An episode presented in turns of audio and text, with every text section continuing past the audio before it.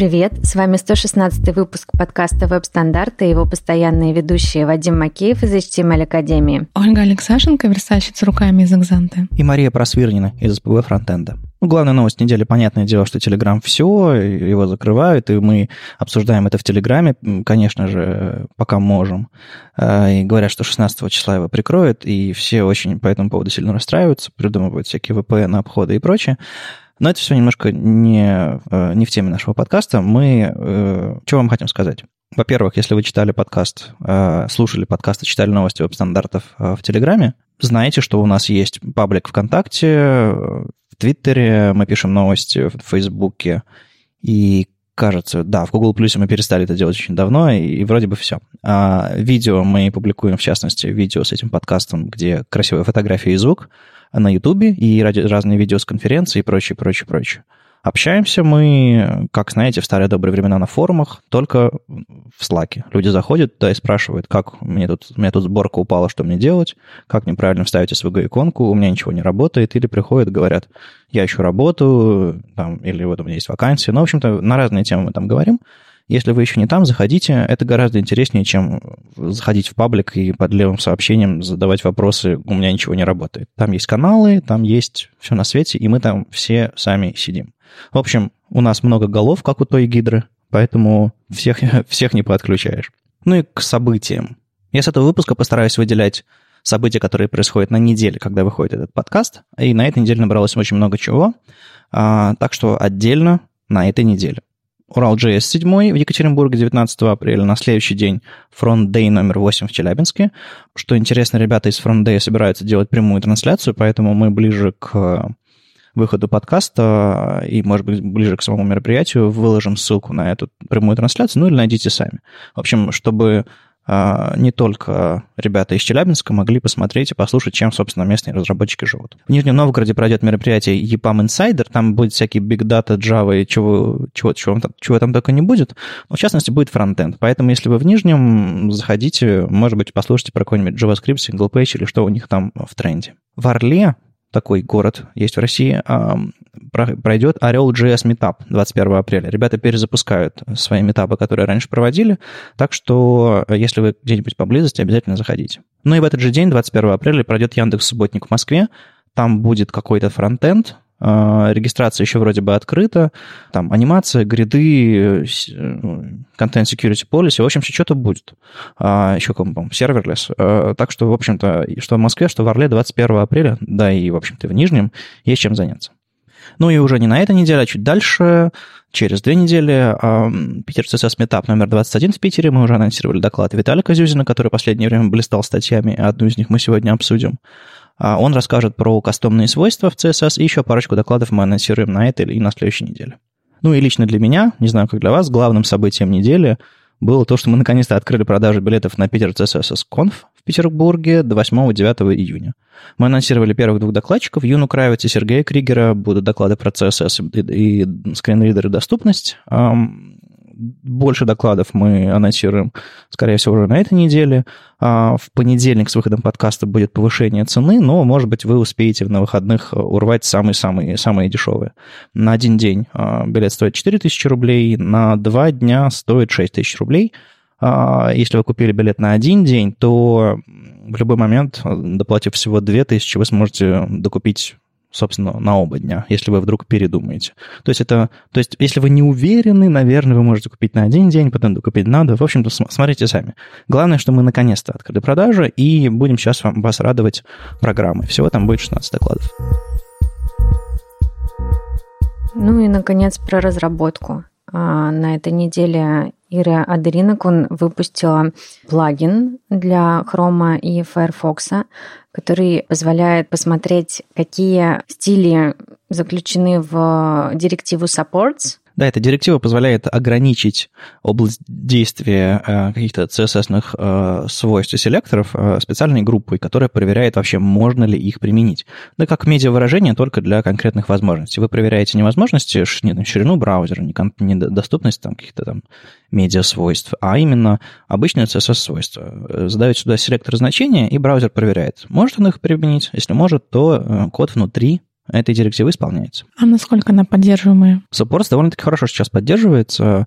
А, но там беда с Supports, что он, грубо говоря, если бы он начал поддерживаться, не знаю, лет пять назад, то очень многие проблемы с современными CSS-свойствами были бы решены. Но он, к сожалению, начал поддерживаться, не знаю, пару лет назад только, поэтому сейчас вроде бы неплохо. Установив этот плагин, вы сможете увидеть целый список э, всех ваших директив supports, и более того, сможете а, отключать а, свойства, которые в них записаны, и таким образом смотреть, а, как ваш сайт фуллбэчится. Это, по-моему, довольно удобно для для практической разработки? Ну, мне всегда очень хотелось, чтобы я мог э, зайти в браузер, где-нибудь в DevTools, сказать, окей, Chrome, теперь ты не умеешь гриды, теперь ты не умеешь вот это, теперь ты не умеешь вот это. И это было бы настолько круто, что прям я вот очень... Надо, надо где-нибудь завести какой-нибудь э, заявку на, на, на эту фичу в трекере Chrome или еще где-нибудь, потому что ну, это было бы очень круто. Я не уверен, насколько просто это сделать, но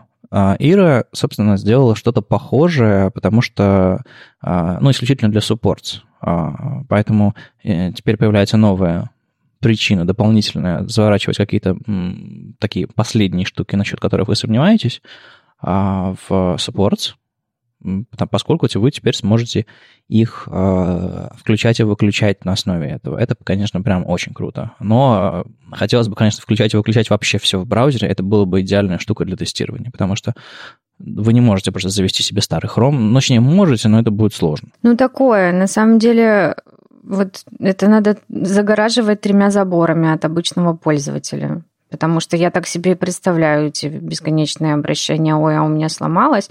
Ой, а я какую-то галочку ткнул и забыл. Ну, да, безусловно, это все нужно засунуть в Chrome DevTools э, за тремя флагами и все такое. Э, и чтобы это все работало не только при открытых DevTools, кстати. Во, хороший вариант. Ты открыл DevTools, на, на, на, отключил гриды, и пока они открыты, гриды не работают как только ты закрываешь DevTools, все галочки возвращаются на место, чтобы разработчики сами случайно не отключали себе и не думали, что в Chrome неожиданно перестали гриды работать. Да, там же уже, уже есть по этому принципу что-то. Ну, там есть, да, там отключение кэша, еще что-то такое да. Э, есть. Ну, в общем, крутейшая штука. А, а кто-нибудь из вас Supports использовал в своем коде? Я, честно говоря, нет. Я, Я тоже нет. не использовала. Ну, вот теперь вы знаете, зачем еще это нужно. В общем, я очень всем рекомендую а, не бояться современных технологий, делать, писать фоллбеки и пробовать всякие там гриды или еще какие-нибудь там свойства, которые вам э, потенциально могут быть интересны внутри этих штук. И ведь э, это ведь как? Вы можете эм, написать обычный код для старых браузеров, который нормально, стабильно работает, а потом внутри supports переписать что-либо, отменить что-то, не знаю, вместо вместо фоновой картинки вставить какой-нибудь супер навороченный градиент, который заработает только, не знаю, в хроме, потому что он там конический или еще что-нибудь такое. То есть улучшать прогрессивно улучшать ваш интерфейс. И мне кажется, что а, это довольно-таки безопасная штука, а теперь еще с помощью расширения Ира это можно делать, а, можно тестировать прямо в браузере. Она поначалу написала это для Chrome, но вроде бы эта штука э, есть в версии для Firefox, поэтому всем счастье, всем радость. Особенно потому, что ну, прежде всего потому, что это в Firefox теперь разработали э, расширение Web Extensions по той же легкой модели, которая используется в Chrome. Она теперь типа, типа стандарта, а, а не вот эти вот ксуловские расширения файрфоксовские старые. Так что одни и те же расширения можно завести в Chrome, в Opera, в Яндекс браузере, ну, понятно, это Chromium, и теперь в Firefox, ну, там с, с минимальными исключениями, но в целом, да, счастье, радость. В том же самом Firefox появилась новая панель, точнее Firefox Nightly пока что. Она э, такая же панель, как э, недавно появилась в Chrome. Это специальный, специальный вид отображения вашей страницы, э, который показывает дерево доступности. Что вообще такое дерево доступности, кому оно нужно и что я тут придумал такое? Представьте, что вы зашли на сайт и посмотрели ViewSource. Что такое ViewSource? Это тот HTML, который пришел с сервера. Обычный HTML. На нем ведь может сработать какой-нибудь адский JS, и вместо app айдишника с app развернуться огромный там интерфейс приложения с помощью JavaScript. То есть одно дело исходник, другое дело дом, то, что вам сгенерировалось JavaScript или сгенерировалось браузером и так далее. Это разные вещи. Так вот, кроме исходника HTML дома, который непосредственно сгенерировался JavaScript или как-то еще там после работы браузеров, кстати, в доме есть теги, которые вы не пишете. То есть, не знаю, если вы а, head и body э, таблицы не пишете, в доме они будут, а в вашем HTML-коде нет. Или, не знаю, если вы body не пишете вообще на HTML-странице, в HTML-коде не будет, а в доме будет, потому что браузер дописывает все теги, которые вы забыли написать, которые там должны быть. Вот это дом. Это так, чтобы вы понимали. JS и какие-то браузерные дополнительные штуки. Кроме этого, э, все современные браузеры дополнительно рисуют дерево доступности. Дерево доступности — это не то, что, с чем вы потенциально будете взаимодействовать. По-моему, сейчас нет никаких API для взаимодействия с деревом доступности, но оно генерируется. Что оно содержит? Оно содержит весь текст на странице, весь контент на странице. То есть div и span туда не попадут. Точнее, попадут, но как ноды, которые ничего не значат. А какие-нибудь, не знаю, заголовки, параграфы, поля, картинки, альты и так далее, все, все значимые вещи, которые составляют контент страницы, а, они туда попадут, и по ним по этому дереву доступности сможет пройти скринридер. Таким образом, вы можете смотреть на свою страницу не как на картинку, не как на дом с кучей элементов и не понимая, что там происходит. Вы можете посмотреть на смысловой скелет вашей страницы с помощью вот этого дерева доступности. Панелька «Доступность» в, в правой панельке Chrome DevTools уже живет пара версий Chrome. Там есть а, возможность посмотреть на ваше дерево и понять, что, не знаю, вы вставили пустую ссылку, и она, она куда-то ведет, но непонятно, что это за ссылка. Или вы вставили картинку без альта, и непонятно, что это за картинка. То есть, по сути, вы сможете посмотреть на, на вашу страницу глазами скринридера. И такая же панель появилась в Firefox Nightly, собственно. И это очень круто, потому что а, раньше эти вещи можно было ну, только с помощью расширений, только с помощью каких-то там э, аутлайнеров, онлайн-сервисов, которые анализировали ваши страницы и выдавали что-то подобное а, дереву, дереву доступности. Теперь э, вы все это сможете посмотреть сами, и если вы не знали про панельку внутри Chrome, обязательно посмотрите на ваши страницы. Мне кажется, это один из самых простых и самых доступных инструментов для того, чтобы тестировать, насколько доступны скринридером и с, э, с клавиатурой, и вообще со всех этих историй а, ваш интерфейс. Ну ладно, в меньшей степени с клавиатуры, скорее для скринридеров. Что они смогут читать, какую информацию они получают из ваших страниц. Потому что если вы, допустим, вашему H1 на странице дадите display none, он из Accessibility 3 исчезнет. И это важно понимать, потому что есть некоторые свойства, которые влияют на дерево доступности, вырубают из него отдельные ветки ноды. Существует э, довольно много разных методик и техник разработки, и одна из них — это тест-driven development, так называемый ТДД а когда сначала пишутся тесты, а потом пишется код, и после этого рефакторится. Причем а, это очень короткий цикл разработки, то есть это не вы пишете тест для какого-то сразу очень большого приложения, а вы пишете тест для каких-то маленьких элементов, и, и вы постепенно их увеличиваете, увеличиваете, увеличиваете. И вот а, вышла статья от Саши Беспоясова, которая вводит как раз в ТДД на примере крестиков-ноликов. Игра такая. А здесь э, можно ознакомиться с э, какими-то базовыми понятиями, как вообще это делается, и вообще посмотреть, что такое короткий цикл разработки. Мне кажется, что, на мой взгляд, это не очень часто применяется в жизни, ну, в большинстве случаев. А мне кажется, эта техника подходит, я бы назвала это каких-то больших enterprise приложений, где очень важно, чтобы все было очень устойчивым, чтобы ничего не упало, которые такие многослойные, enterprise. Как вы думаете? Ну, я бы не стал писать свой код э, подобным образом э, именно для себя. Просто потому что э, мой мозг работает по-другому. Я и во всякие эти, не знаю, какие-нибудь э, модные методологии разработки, типа там скрама, канбана и, господи, чем они, как эти ребята еще себя называют, я тоже плохо в них вписываюсь, потому что я в их рамках никогда особо не работал. Если бы у меня была ситуация, где мне нужно было взаимодействовать с командой или с другими разработчиками, или от меня ожидали бы подобное поведение, вот это вот ТДД, Test-Driven Development, э, я бы наверняка вписался и проникся и разрабатывал. Но вот сам по себе отвечая перед самим собой, я понимаю, что эта штука больше, сложнее, чем э, процесс, который у меня в голове. Э, я на какой-то волне начинаю э, внутри своего мозга писать тесты, по сути, То есть он, что такое тест вот в, этом, в, этом, в этих коротких циклах? Это такая, это гипотеза, работает или нет. И мы эти гипотезы на самом деле делаем у себя в голове. То есть мы, э, мы же не компилируем код после каждой буквы, которую мы написали. Или, ну, вернее, не, не запускаем код в случае там JavaScript. Мы э, пишем и надеемся, что оно заработает. А в какой-то момент проверяем, типа, заработало или нет.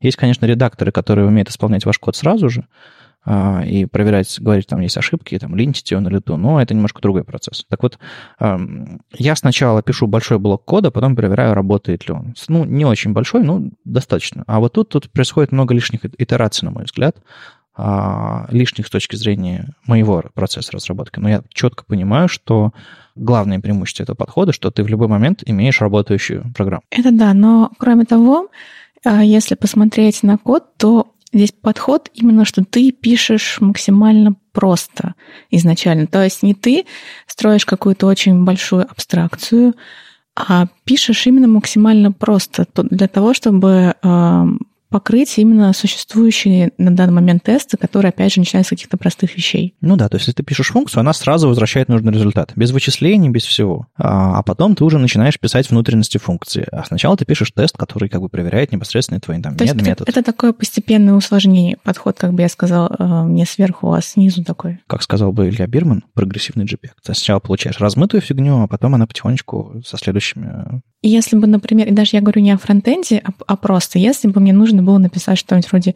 Гугла или Яндекса, то нет, мне кажется, это не подходит. А вот если бы мне нужно было написать какое-нибудь банковское ПО, то угу. тут да. Ну, есть Яндекс деньги, это и Яндекс, и банки. А, ну ладно, у вас что-то подобное, кто-нибудь подобный из ваших коллег занимается чем-то подобным? А, ТДД вот или что-нибудь похожее? Слушай, нет, у нас вообще как-то, ну, ну, по крайней мере, в веб не тестируют автоматизированно, насколько я знаю. То есть сидят э, ручные верстальщики? О, господи, тестировщики. Ну, вот на моих проектах точно ручные. Прирученные, даже сказал. Я не знаю, для меня, честно говоря, это такая сложная область, что я в эту статью заглянула и как-то очень слабо себе поняла, как это вообще возможно. Сначала писать тесты, а потом код. Ну, это как-то странно. Я, кстати, могу попробовать предположить, как это может работать для верстки ты э, представь, что ты, у тебя есть скрипт в твоем, не знаю, галпе, который тестирует скриншотами, и ты кладешь какую-то папочку твоего компонента, допустим, у тебя какой-нибудь, не знаю, BAM-блок есть, ты, ты называешь его блок э, с папочкой, и кидаешь туда в корень картинку, не знаю, с прямоугольником нужного цвета, и прогоняешь тест мой блок э, это красный прямоугольник или нет. Э, тест, естественно, падает, потому что ты еще не сверстал красный прямоугольник. Ты идешь в CSS и пишешь .блок background red. Прогоняешь тест, тест проходит. Окей, ты идешь и усложняешь тест. Мой прямоугольник должен быть красного цвета со скругленными краями, там должен быть внутри текст. Запускаешь тест. Тест проваливается, потому что твой прямоугольник пока квадратный и без текста. Идешь в прямоугольник, а, набиваешь туда текст, скругляешь уголки. Раз, тест проходится. То есть, грубо говоря, если туда с самого начала закинуть скриншот, не скриншот, а прям вот экспортированную картинку из твоего PSD-макета, например, то пока ты не доведешь свой блок до а, того, чтобы скриншотилка, сравнивая его с а, рендером твоей верстки, не сказала матч, ты будешь пытаться порадовать этот тест, довести его до состояния счастья, а, чтобы он сматчился, а, коде свою верстку. То есть с точки зрения верстки, э, вот это ТДД. Слушай, ну не очень понятно, зачем выполнять такую двойную работу. Я не, не уверена, что это хорошо именно один тест усложнять. Нужно как я, как я понимаю, нужно писать много мелких тестов, но все-таки сразу писать их э, вот именно для этой маленькой задачи, писать ну, полноценными, а не какими-то. Ну, я просто я не могу представить себе, как можно написать много тестов на, на скриншотилку, поэтому мне пришлось привести пример вот с этими квадратами, полукруглыми и так далее. Но идеально было бы... На самом деле я бы был бы не против попробовать а, закидывать а, скриншот блока и кодить пока а, мне тест, который запускается в фоне не скажет 100%. Как знаете, как э, в курсах академии. Вы, вы кодите несчастного какого-нибудь, какого-нибудь градиента, и вам э, прогресс-бар говорит 99%, и вы такой, да нет, я хочу 100, и начинаете изгаляться. Вот то же самое здесь. Вы э, верстаете до тех пор, пока вам машина не скажет, что вы попали в макет. По-моему, было бы неплохо. Ну зачем? Это ведет к неврозу людей, серьезно. Как бы, если от кого-то требуют пиксель перфект, то у тебя есть накладывалка, посмотри глазами. Ну, на самом деле, э, верстальщик, глядя на верстку и глядя на макет, сам, по сути, является тест-раннером. Ну, вот именно. Но я к тому, что можно это дело ну, не знаю, ты сохраняешь, и у тебя в правом верхнем углу э, с 89 до 90 процентов э, сверстаемость, сверстанность твоего блока возрастает. И у тебя ОКР. ОКР, обсессивно-компульсивное расстройство для тех, кто не знает. Ну, вообще, одним из преимуществ э, этой техники э, считается то, что разработчики чувствуют, что их код более надежен, то, что он действительно работает, ну, потому что он пишется под тесты. Ну, я представляешь себе строго типизированный язык, э, какие-нибудь TDD, а еще, а еще стендап, скрам и еще что-то такое, и ты думаешь, господи, а когда я код уже буду писать, да? То есть, по-моему, это все это как, знаете, итальянская забастовка. Это когда ты берешь и выполняешь все правила максимально строго. Я правильно понимаю, да? Ну, кто специалист по Италии? Оля? Честно говоря, итальянская забастовка выглядит, как я лежу дома и ем макароны. Мне, по крайней мере, всегда так казалось. Нет, по-моему, как раз итальянская забастовка э, — это когда люди берут и исполняют, э, они остаются на работе, не придраться, но они исполняют все инструкции на 100%. У них есть инструкция, по которым они должны задать какой-то вопрос. И в обычной жизни они бы обошли эти инструкции, потому что они, ну, люди соображают и так далее. Так вот, ТДД — это итальянская забастовка в каком-то смысле. И вот эти вот все дополнительные там типизации, э, какие-нибудь там еще э, организационные моменты, и можно просто так много всего накидать в процесс разработки, что он станет абсолютно кондовым, костяным, окостеневшим.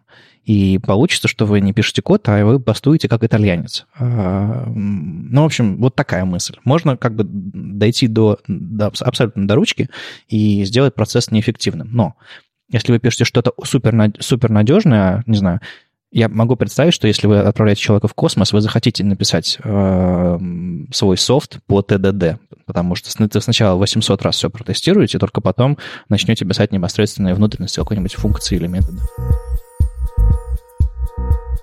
Тут, Оля, твой э, коллега э, Сергей Рубанов, а, более известный, может быть, другим, как мистер Бирджес, зашел в, в нашу комнату подкаст э, в Slack веб-стандартов и говорит, ну, надеюсь, вы эту тему не пропустите в следующем подкасте. Я говорю, конечно, не пропустим. Открываю ссылку и думаю, о, господи. А, в общем, если коротко, это, специально, фрагмент специально для Сережи. А, Microsoft, Apple, а, Google, Mozilla, Disruptive Innovations, Bloomberg, Innovimax и какая-то еще, какая-то еще, по-моему, компания формально возражают по поводу того, чтобы а, форк в ATVG-шной спеке DOM 4.1 стал кандидатом в рекомендации с точки зрения V3C. А... Я не знаю, что к этому еще добавить. То есть э, не только Magro Microsoft, но еще и... Да, короче, э, есть спека DOM, Document Object Model, который разрабатывается в рамках VATVG. Это такая компания, это такая группа людей, которая когда-то разработала HTML5. V3C периодически форкает э, работы на VATVG-шные и пытается довести их до статуса спецификаций э, с точки зрения V3C, то есть кандидат рекомендации, там, э, proposed recommendation, working draft, там много разных статусов есть. Так вот, все компании перечисленные оказались страшно недовольны тем, что этот процесс нарушился, и все пошло не так. И, естественно, Доминик Деникола, главный тот главный из тех, кто топит за ВАТВГ, ВАТВГ, ВАТВГ против В3C, естественно, он у себя в Твиттере написал целый тредик про то, что все против, и В3C делает какие-то неадекватные вещи. Я, я не знаю, что, честно говоря, здесь добавить к этому, к тому, что э, противостояние ВАТВГ и В3C продолжается, но все больше э, симпатий компаний именно компаний лежит на стороне ВАТВГ, потому что буквально в этом году, мне кажется, или в конце прошлого, ВАТВГ изменила свою лицензионную политику, мне кажется, мы это, мы это не обсуждали, так, чтобы компаниям было еще более комфортно писать стандартные, стандарты и спеки в рамках ВАТВГ.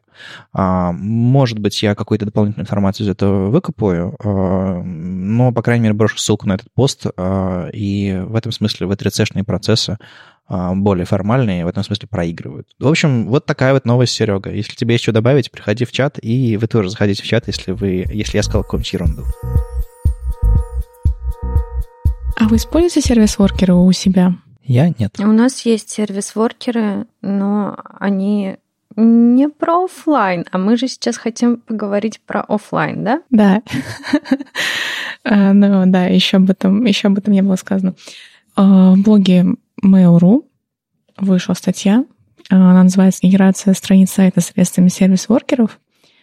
И да, здесь сервис-воркеры именно для офлайна описано, как их э, использовать. У меня один вопрос для вас всех есть. А почему никто не использует из вас для офлайна. А офлайн это не, не важно или, или... У меня, так как у меня биржа, там важны постоянно обновляемые данные, без них она просто бесполезна. Ну хорошо, ты данные обновила только что, и тут у тебя пропал интернет, а ты, не знаю, закрыл вкладку. Ты хочешь откры- открыть вкладку снова, и вот, это, вот только что у меня были данные, а теперь нет, потому что... А... Но они могут быть уже не актуальны буквально через несколько секунд. Но ты же все равно можешь воспользоваться старыми данными. А зачем? Нет, они могут быть уже просто не актуальны. Там а, какие-то ордера могут быть за- закрыты, какие-то выкуплены. Я к чему веду, что а, тут ведь дело не только а, в информации. Тут еще дело в том, что интерфейса нет.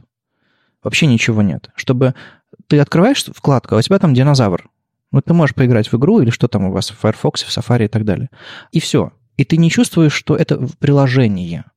Ты не чувствуешь, что это сайт, который с тобой, он готов и так далее. Ты чувствуешь, что браузер говорит тебе, что сайта нет, потому что нет интернета. А если вы используете офлайн, то сайт есть. И он говорит, у вас проблема с интернетом. Соответственно, вина за то, что происходит, уходит с сайта. Вот э, буквально э, я публиковал статью на эту, ссылку на эту статью в новостях веб-стандартов на Хабр, и я привычно использовал короткий домен хабр.ру. Вы пишете хабр.ру слэш p и, и айдишник поста. Почему я использую короткие ссылки в новостях веб-стандартов? Потому что в Телеграме есть лимит на количество символов, и, к сожалению, он вываливается из подписи картинки, неважно. Короче, чем короче твит, тем понятнее, куда ведет ссылка, тем э, проще в Телеграм постить, пока это вообще имеет смысл. Так вот, э, внезапно домен хабр.ру перестал работать вообще. Сокращенный домен. Я знаю, что он принадлежит компании Хабра Хабр и так далее. Я опубликовал новости, все пишут, типа, не работает. Так вот, это проблема сайта. Он ничего не показывает. Но если это проблема сети, вы можете сместить вину за то, что случилось с сетью, с сайта своего на интернет, и пользователь сразу поймет, куда ему идти.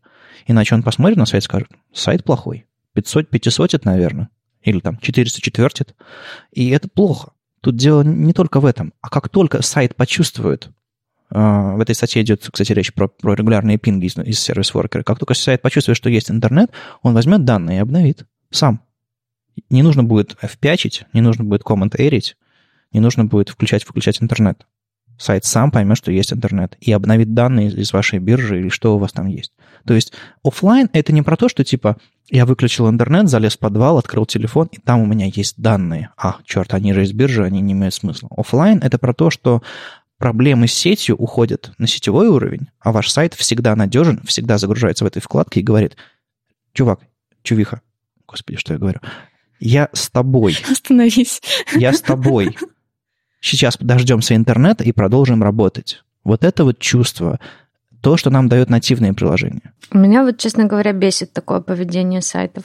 Ну, то есть э, я хочу знать, есть у меня интернет или нет. А, и если я вижу, что у меня как будто сайт грузится, но на самом деле а, он мне сейчас показывает, а, что евро 80 я бегу продавать, а на самом деле евро уже 62, ну как-то это не очень хорошо. Да, вот именно про это я говорю. Подожди, я пошел посмотреть, сколько евро.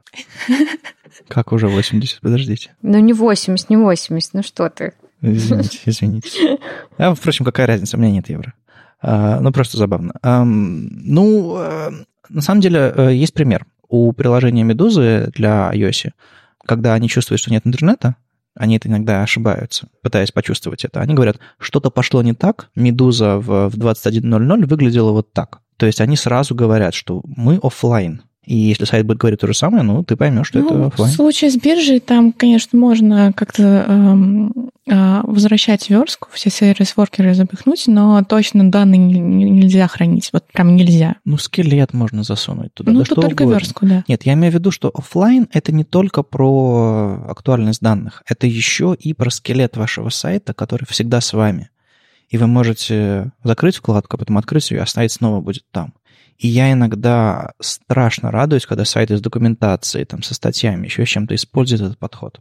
Тут, мне кажется, вопрос образованности разработчиков очень важен. Люди не понимают, что сделав шаг а, в офлайн с помощью сервис-воркеров, да, можно не называть это не офлайн, можно называть это как угодно, они добавят ту самую желанную, то самое желанное ощущение от веб-приложений, а не от сайтов. Сайт — это та фигня, которая вам сказала, нет интернета, я, у меня для вас ничего нет. Приложение, оно всегда с вами, приложение вам всегда говорит, я с тобой, а, дождемся интернета.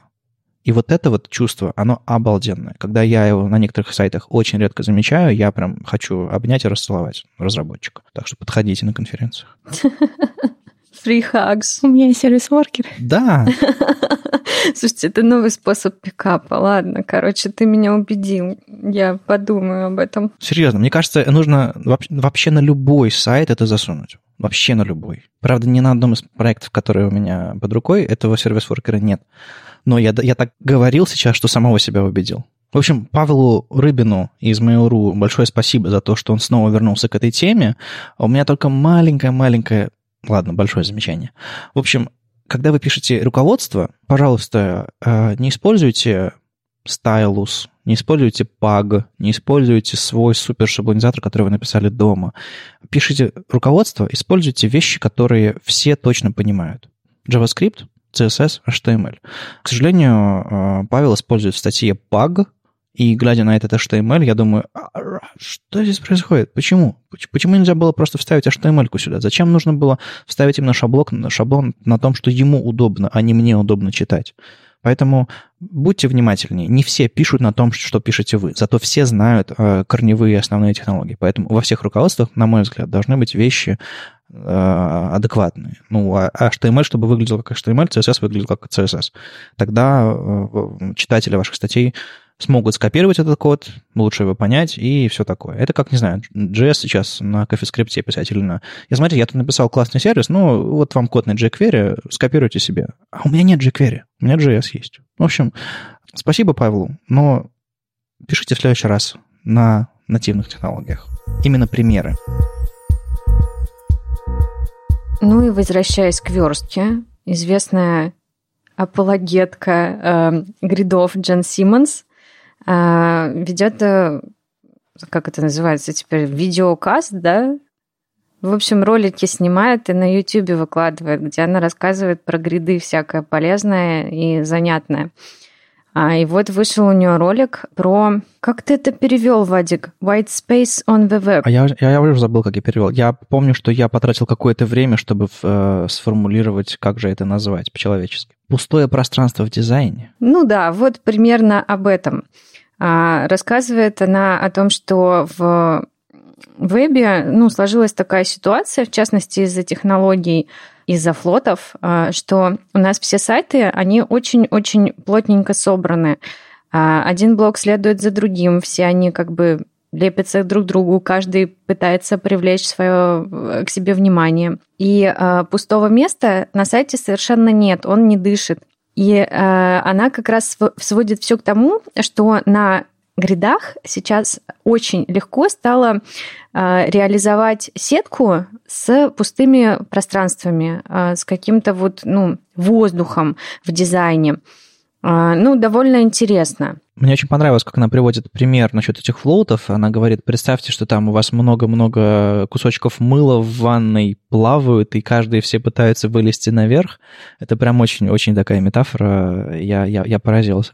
А так, этот Layout Land, а, она очень много записывает этих видео. Я периодически публикую а, выпуски, не самые свежие, но по очереди я хочу опубликовать все, чтобы не слишком а, как бы забивать вам внимание а, читателей новостей веб-стандартов, чтобы, ну, как бы раз в недельку кто-нибудь что-нибудь смотрел. Так что, если вам интересно, обязательно пройдите это весь плейлист, там, не знаю, штук 30, наверное, видео на эту тему, и то, что она начала делать э, прошлой осенью э, и начала, по-моему, публиковать вот э, в начале этого года, прям серия обалденная. То есть у нее очень хорошо получается рассказывать. Э, ролики короткие, каждый поделал, и э, там очень-очень много всего полезного. Так что э, совершенно самый крутой канал для верстальщиков, э, наверное, за последние там пару лет. Ну и еще к теме гридов. Э, Виталий Зюзин э, опубликовал свой эксперимент э, где он объединяет гриды и э, режимы наложения э, в CSS, делая тонированные изображения такие интересненькие, как вот он сам пишет, э, он увидел рекламу магазина в метро с тонированными областями изображения и попытался изобразить то же самое на гридах.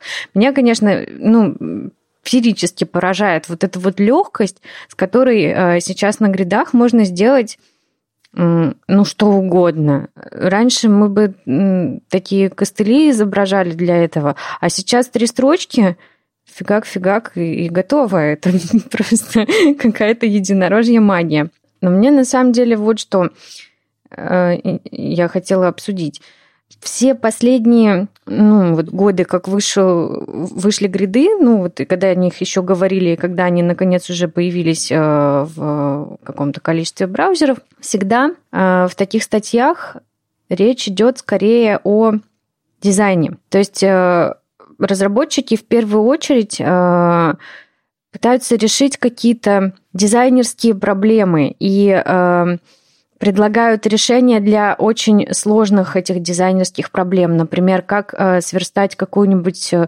авангардистскую страницу журнала, э, ну, какой-нибудь плакат, да, со, со сложной раскладкой. В том-то и дело, что на самом деле в жизни мы все еще, наши дизайны, к сожалению, все еще вот такие вот, которые про флоты и мыло.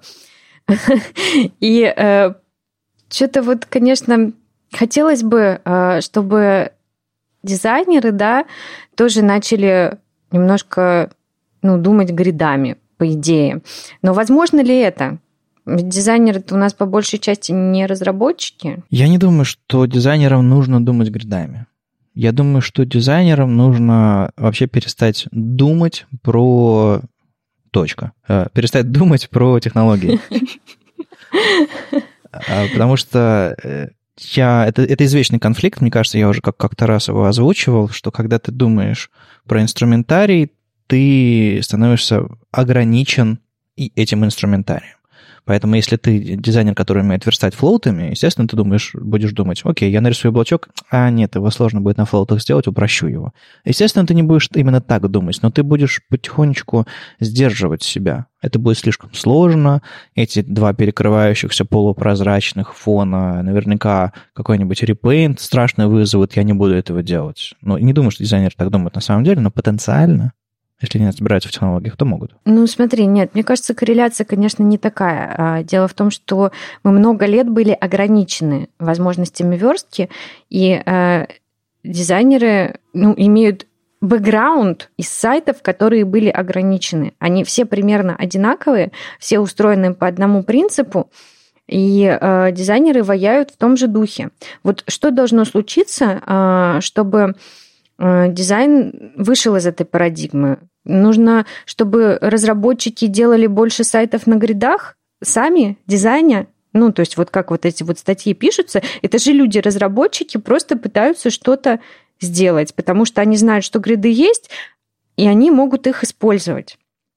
Вот пока не появится какой-то пул э, проектов, которые сделаны энтузиастами грида дизайн не изменится? Ну, смотри, э, мне кажется, эта проблема, э, я пессимистично посмотрю на это, э, эта проблема не решается активизмом верстальщиков или дизайнеров. То есть если дизайнеры разбираются в технологиях и знают, что есть гриды, и теперь можно более гибко и проще разрабатывать интерфейсы, может быть, они смогут сделать это, двинуть это, эту ситуацию, сдвинуть с места. Но я сомневаюсь, что есть такая ситуация. Скорее всего, в какой-то момент какой-нибудь безумный дизайнер, в хорошем смысле, принесет свой макет верстальщику, и верстальщик скажет не «нет, я не могу это сделать, это безумно дорого и сложно», а он скажет «окей, сейчас сделаю». И выйдет такой сайт, выйдет такой дизайн. Потом второй, третий, четвертый, и потихонечку это все наладится, но, но никак иначе. Но не каким-нибудь а, суперактивизмом или тем, что все дизайнеры мира вдруг поднимут голову и скажут, а гриды-то уже пришли, сейчас на дизайне. Нет, это, этого не будет. Поэтому появился новый инструмент, появится новый, новый веб. А, как, не знаю, в 90-х, э, в 90 не знаю, пятом, шестом году э, в интернете можно было, не знаю, делать белые страницы, черный текст э, и вставлять картинки, по-моему, уже можно было. А в этот момент в полиграфии были какие-то совершенно безумные, безумные вещи классные. То есть я смотрю на, на плакаты 60-х годов, там как бы рекламные какие-нибудь, все, все классно. А почему? Потому что нельзя было это делать. Поэтому сайты сначала были вот такими. А потом стали, сайты стали квадратными, потому что экраны были маленькие. Не потому что дизайн, ну, квадратные, очень маленькими, очень такими компактными коробочками, э, супер-супер плотными. А в дизайне можно было напечатать плакат на А0, повесить на сцену и на стену и э, поражаться количеству воздуха, которое там есть. Так что э, тот же самый воздух из статьи, э, из, из видео Джон Симмонс, это не только про э, гриды, это еще и про размеры мониторов. И большие мониторы есть место для воздуха. Большая стена, большой плакат есть место для воздуха. То же самое с, с гридами. Технологически мы развиваемся все дальше, дальше и дальше. Теперь э, дело не только во флоутах, мы еще можем делать отступы, мы можем делать сетки, мы можем неожиданно журнальную верстку делать, и она не будет занимать там, человека месяц, а будет занимать там пару дней, потому что это проще оттестить, проще сделать. Нас э, единственное, что останавливает, тенденциозность, ну, инерционность, вот, кажется, это правильное слово, мышления и, собственно, дизайн процессов. А, ну и немножко поддержка браузеров. Когда вот верстальщики начнут отвечать вашим своим дизайнерам, да, я могу это сделать, yes, we can, тот самый плакат с Обамой. Вперед, все начнется. А пока, ну вот, ждем, мечтаем. С вами был 116 выпуск подкаста «Веб-стандарт» и его постоянные ведущие Вадим Макеев из HTML Академии. Ольга Алексашенко, верстальщица руками из Экзанты. И Мария Просвирнина из СПБ Фронтенда. Леша сейчас укатил на конференцию DUMP в Екатеринбурге, поэтому сегодня с нами нет. А в следующую субботу, я надеюсь, он на очередную конференцию не уедет. А, и мы притащим его к нам, чтобы, чтобы больше золота было в эфире, еще больше золота. На, на Аркане притащим. На Аркане притащим. Отлично. В общем, будем держать вас в курсе. Вы тоже оставайтесь с нами и услышимся на следующей неделе. Пока. Пока. Чао.